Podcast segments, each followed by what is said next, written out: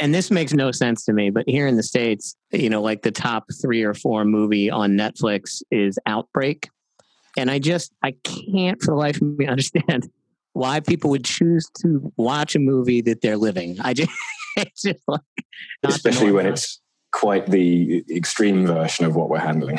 This is not sort of like, oh, it's happening somewhere else in the world. It's like it's happening down the block.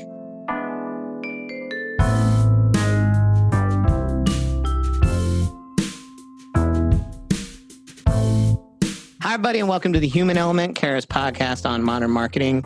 This is episode four of our mini series on the COVID 19 virus entitled The Virus. Today, we have Richard Frampton, who's head of strategy and solutions at DAN Media in China. And I am so excited, Richard, to have you on. I have been an admirer of your work here for months as you've been putting together sort of reports on your experiences in that market. I've been very fortunate to be a reader of those. So I'm thrilled to have you on the podcast. Thank you. Uh, thank you, Robert. It's uh, it's great to be here. We've also been following the the pod, especially the last couple of episodes, as you've been exploring the virus situation.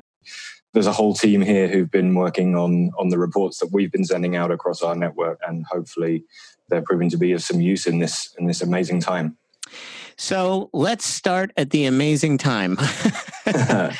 Obviously, as I say, you know, in the beginning of every one of these, these are unprecedented times. You know, this is not once in a generation stuff. This is once in a hundred years plus stuff. Obviously, in the Chinese market, you guys have been dealing with this situation for longer than anywhere else. Can you just start by telling a bit of your story of the past three months? We're running out of superlatives for this situation now, aren't we?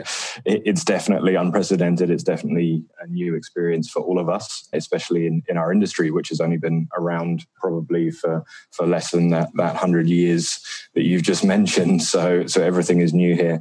I could tell you stories about the experience here in China, which would go on for way longer than we've got on this podcast. Safe to say it's been a pretty amazing ride here in China since we first started to see the impact just before Chinese New Year. I mean, it's only a couple of months ago that really we, we started to see everything develop here. Since then, obviously, we've we've had entire cities, entire provinces kind of locked down or, or staying at home. Here in Shanghai, we spent just over a month at home, really just with infrequent trips to the supermarket. Uh, I have a, a dog, so we went outside to walk the dog every now and then. But the majority of that time, we were working from home. We were connecting with with our colleagues and our clients through through digital channels. But we've actually been back in the office already for a couple of weeks now here in Shanghai. So, so we're really hoping that the, the worst is over for China. And I think we're, we're seeing cases come through in a trickle. Really, mostly they're coming from overseas now. So, touch wood, the, the kind of domestic situation here is, is over the worst of it, which is puts us in a very strange situation of now being on the outside looking in at this whole situation co- yeah. continuing to develop across the world. So i'm just hoping we can kind of share some of our, our learnings and experience here. Let's dive into that because that's exactly why we wanted to have you on. What have you learned uh, through this process working with clients? What have been some of the most important things that you've learned alongside your clients really the, the, the most important thing that I've taken out of this is the human situation, the human response. Since January, we've been witnessing and, and, participating in an extraordinary coming together of humanity with a common goal of defeating this virus and, and defeating this situation. Here in, in China, almost overnight, 1.4 billion people completely changed their behavior, their, their routines, their lives were put on hold because of the virus, it was amazing to see it unfold. And that affected, we say brands, but brands are driven by humans. Uh, so it affected our clients and, and it affected our teams just as much as it was affecting everyone here in the market. So, so really, I would say the, the biggest thing I've learned is that we're, we're all in this together we're playing our part as people, brands are playing their part as part of society. And it's all really driven by this kind of united determination to fight, to win, and, and to protect everyone around us. Yeah, I think that's one of the most inspiring things, you know, now being in our own version of it, it's inspiring to think about what the society there has accomplished, you know, having now been in, I've been sort of stuck in my house here for going on 10 days. And so to think about, you know, four weeks or six weeks, that's no small thing. I have a much broader appreciation for that than I did even a couple weeks ago. It's just about finding the little things that make that bearable. I mean, finding a, a, good spot for your home office and and making sure that you you still kind of delineate work time from family time and home time is is something I think we've learned on that human side of things pretty steeply here making sure we, we still disconnect and still make sure that, that home doesn't just become our office. I think that's really good advice. I know I've been sort of preaching that to the team and and I keep trying to keep that in my own mind because it's very very easy to, you know, do the early call at 5 and, you know, do all the stuff in the morning and then do a couple calls at night and then do a pod at 7:30 like you and I are doing tonight. yeah. and, and the next thing you know it's like I've been doing this for 16 hours today. So what are some of the big changes in consumer behavior that you've seen in terms of media, but also participation with brands and with platforms? The situation here started in a very strange place because it was during the Chinese New Year period when everyone was was heading home or was at home or had their plans to travel home disrupted by the situation. Chinese New Year is always a time of heavy TV viewing, heavy use of digital platforms because most people are, are, off work. And so that as a staging point for everything kind of set the scene a little bit and, and really just, it was an amplified version of Chinese New Year from the point of view of media consumption behavior, really. We saw higher than ever TV viewing figures. We saw the usage of, of digital platforms, short videos, social media going through the roof obviously the uh, use of, of, news media to try and find out what was going on was amplified massively in the first few days but then things kind of settled in. Those higher usage figures of, of digital platforms continued but really the behavior became very much a case of a very kind of amplified normality as I'm sure you've seen in, in other markets as well, people are kind of catching up on all the TV content and video content that they want to watch, as well as keeping an eye on, on the situation. From the point of view of advertisers, obviously, you know, initially you look at it and you go, well, there's, all these people that are that are watching the places where we put ads, so let's put ads there. But at the same time, that there's a lot of things for us to consider about whether that's the right thing to do, about whether what we're trying to say is the right thing to say, about whether we're even well enough set up to deal with any demand that we can create through that situation. So there's there's an awful lot of factors at play that we have to to kind of balance and take into account when we're talking to our clients about how to respond to this situation. What was the toughest decision early on? Do you recall a couple in particular? I think the toughest decisions, I mean, from, from a purely professional perspective, are when you're having to advise clients to to take money out of the advertising plans. Yep. You know, this is something that we never really advise clients to do. We don't like to go dark. And actually, our advice in, in general was not to go dark, but to, to scale back when necessary in, in places that we're not going to be delivering any kind of impact, particularly around like out of home or offline channels. I think that the toughest decisions were really, yeah, just not doing what we normally do and having to, to kind of respond very differently.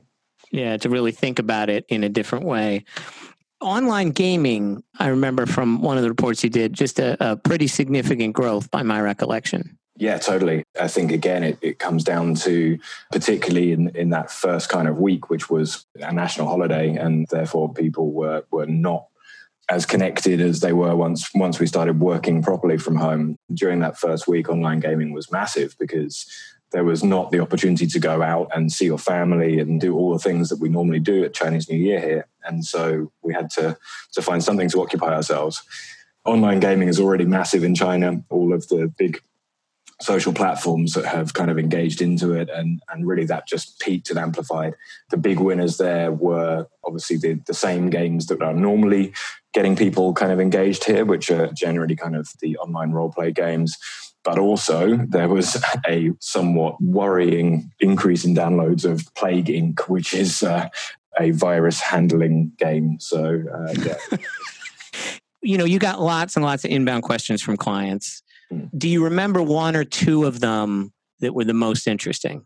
Yeah, I mean, I think I think what the most interesting thing about this situation was that you know this was a time when clients have been reaching out to agency partners and really treating them like partners in a way that we haven't seen ever before, and so we were getting exposed to questions that were kind of way outside of our normal normal discussions, like real business questions, real yeah. business challenges. You know, yep. the situation disrupts everything inside a company. And especially the epicenter of the epidemic here in, in China was in Wuhan, in, in Hubei province, which is a huge manufacturing and logistics center right in the middle of the country. And so uh, supply chains were massively, massively disrupted.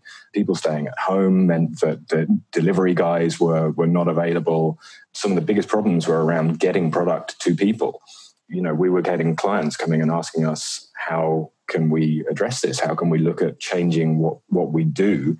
Are there other people we can get involved in the conversation? And so, you know, we're starting to connect digital platforms who are our partners with those clients and looking at ways that other O2O delivery kind of platforms could help looking at how we need to adjust communications to where the supply is and uh, yeah really juggling some very big big questions that go outside the normal you know how do we put our ad in front of our customers there's going to be a halo of that. Do you think that one of the unintended benefits of this is that you know some of those clients have a broader appreciation for the expertise and skill that maybe we can deploy to a broader range of topics? I would love to think so. um, I know that I, makes you happy to think about, Richard. Of course. I mean, I think, you know, we always aim to be true business partners and the kind of innovation mindset of, of our organization, of, of Dentsu, is very much geared towards taking on some of those big challenges and trying to put our brains onto them and, and help to deliver serious impact into our clients' business. Uh, so yeah, we would, would absolutely hope that to be the case. If nothing else, the kind of the digital transformation agenda and, and the need to stay agile in the way that businesses deal with their supply chains and deal with how consumers connect with them is something that will definitely endure. It's yet another reminder of what we've been learning over the past two decades, which is that, you know, digital has changed and impacted everything, and that the ongoing sort of rumble of that change is truly transformative to every horizontal element of a business. And that when you have one of these material events, it changes the game all over again. And I think it really reinforces the position that, that clients have to take in this in this time frame, which is you know change is unyielding unending and it's how you deal with that change and how you partner with the right folks to help you with that change that makes the biggest difference. Absolutely. I mean i think we're, we're totally describing it here as an inflection point and i think there there will be uh, lasting legacies in terms of the acceptance of change and the need for change that this is driving. Let's talk about that for a second. Do you think the work from home model will change in your market? I think there's a huge impact on the work from home model here. I mean, it was work from home was something that that was kind of an ambition of, of a lot of companies, or at least the flexibility of working from home was, was an ambition for a lot of companies, but it's become an imperative now. Yeah. And it's opened a lot of eyes as to how productive we can be when we're not in the office with each yeah. other. And I think in, in markets like China and markets like Japan, where working from home was not necessarily truly accepted within yeah, a lot I mean, of organizations. Of culturally unaccepted in some ways, right? Absolutely. And and I think that that's something that's hugely changed because we've all seen just how how we can keep going and how we can can be very very productive when, when we're at home. And at, at the same time, it's it's also highlighted some of the limitations.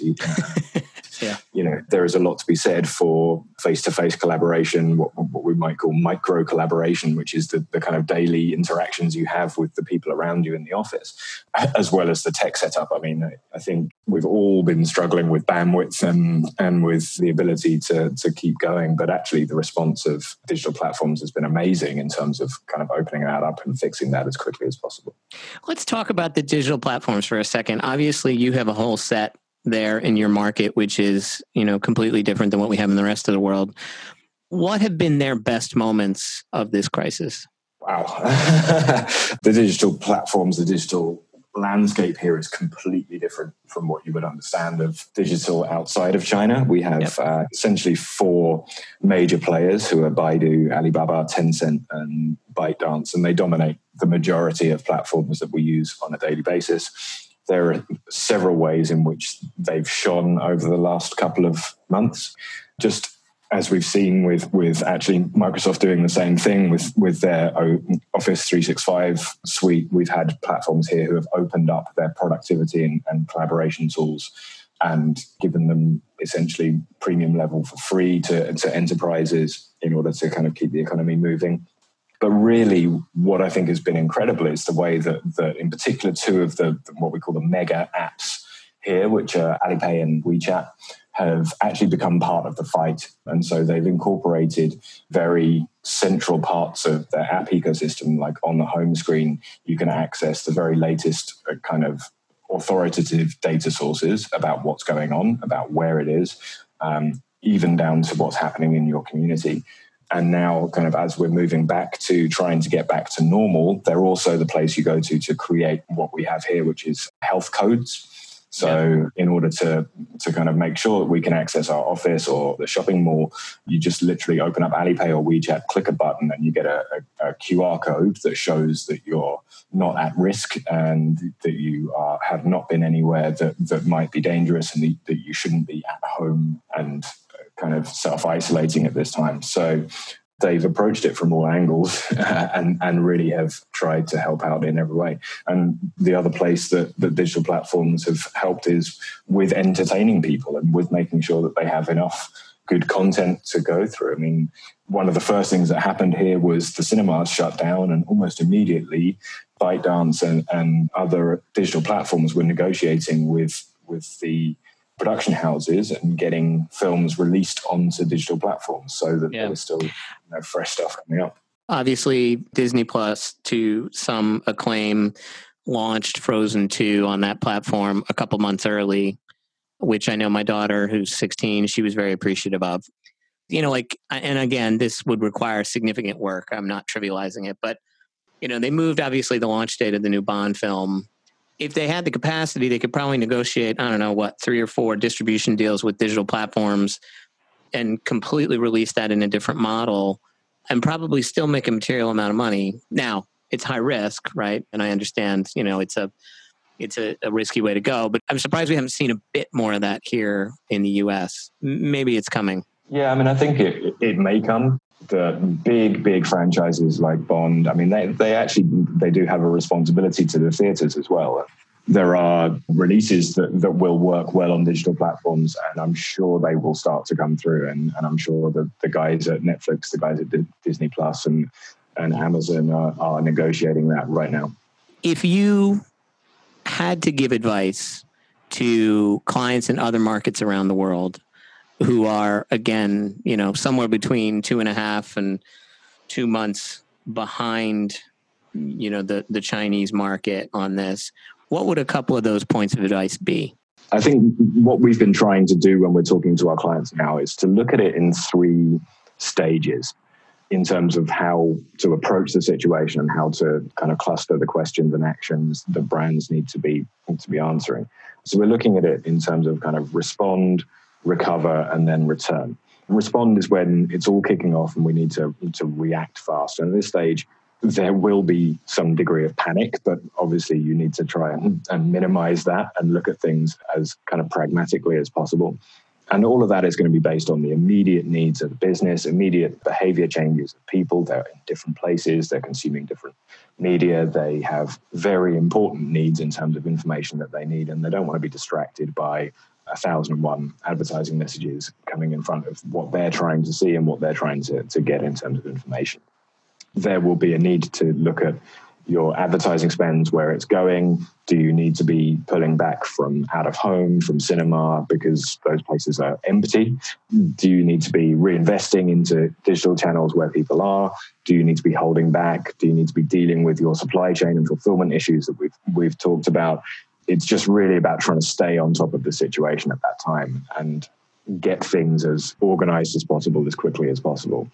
Once that kind of initial rush and initial response period kind of starts to go away, then the news starts to be kind of getting a little bit better. Then, then we're kind of into what we would call the recover mode, and that's when you start to analyze what this what the impact is, look at what the longer term effects are going to be for your category, for your consumers.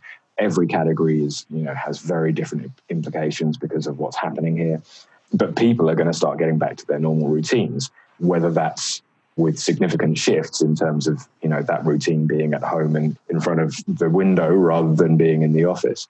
But this is kind of realistically where we're at in China now. And it's about trying to then scenario plan look at all the different kind of outcomes that may happen, look at different timelines, and start to work out a step by step plan of how to move forward, of, of what you need to be communicating, how you can get regain some some kind of positivity and some momentum at that point.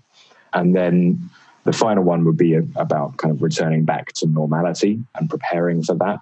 Realistically, I mean, even as of two weeks ago, we surveyed our clients, and around 77% were already starting to look at the return to normality. And this is about kind of keeping our eye on, on the real time data, the real time indicators, see when normality is starting to get back, and then work out what that normality is going to be for you as a brand. Right. What you need to do. On the return piece, would you suggest that you can't start thinking about that early enough?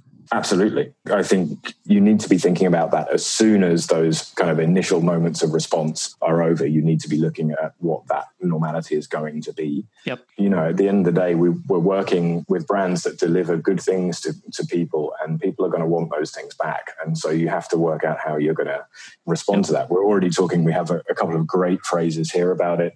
One is talking about it as the second spring festival. Everyone's looking forward to the second spring festival, which is when, you know, we can have the proper Chinese New Year kind of celebration.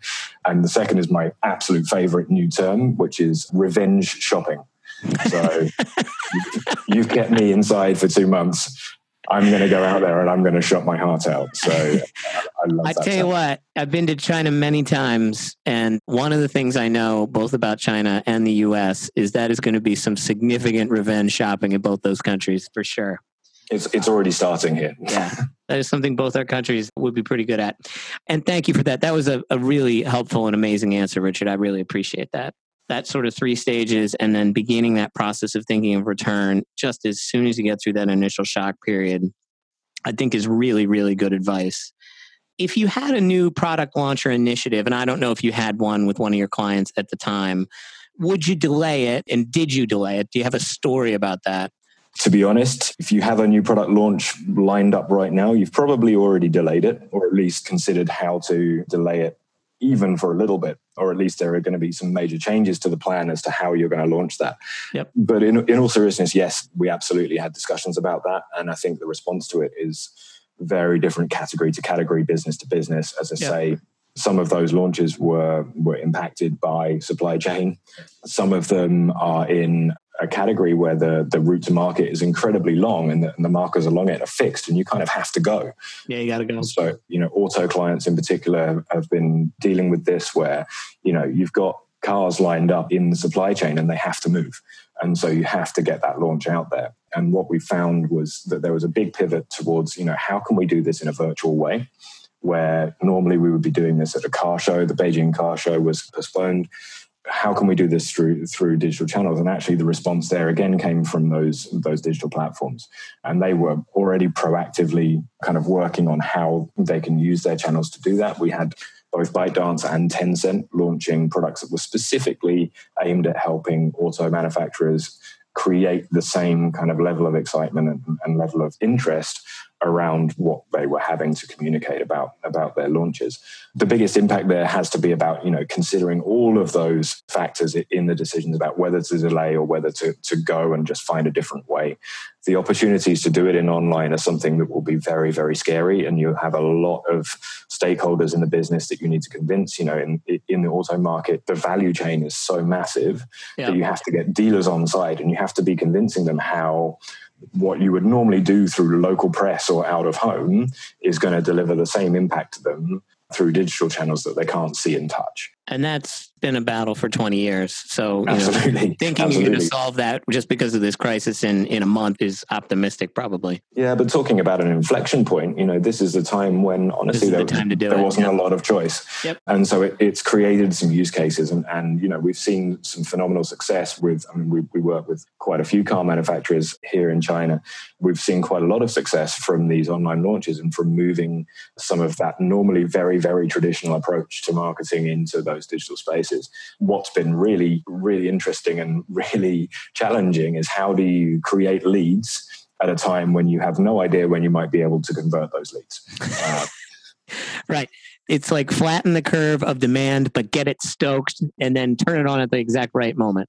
Yeah, you know, again, the response to that has been phenomenal, and, and actually, what we've then had is dealers getting on board and and helping to create no touch test drives, for example, where the car is ah. delivered to someone at home, disinfected, and then then the consumer can go and have a test drive.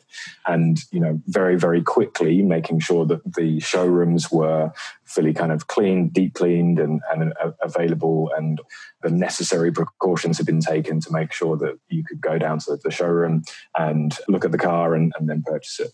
I would be remiss if I didn't ask you a question about sports. Obviously, that's been one of the most significant things in other markets as well as China has been the shutdown of the Premier League and La Liga and obviously all the major sports leagues in the US.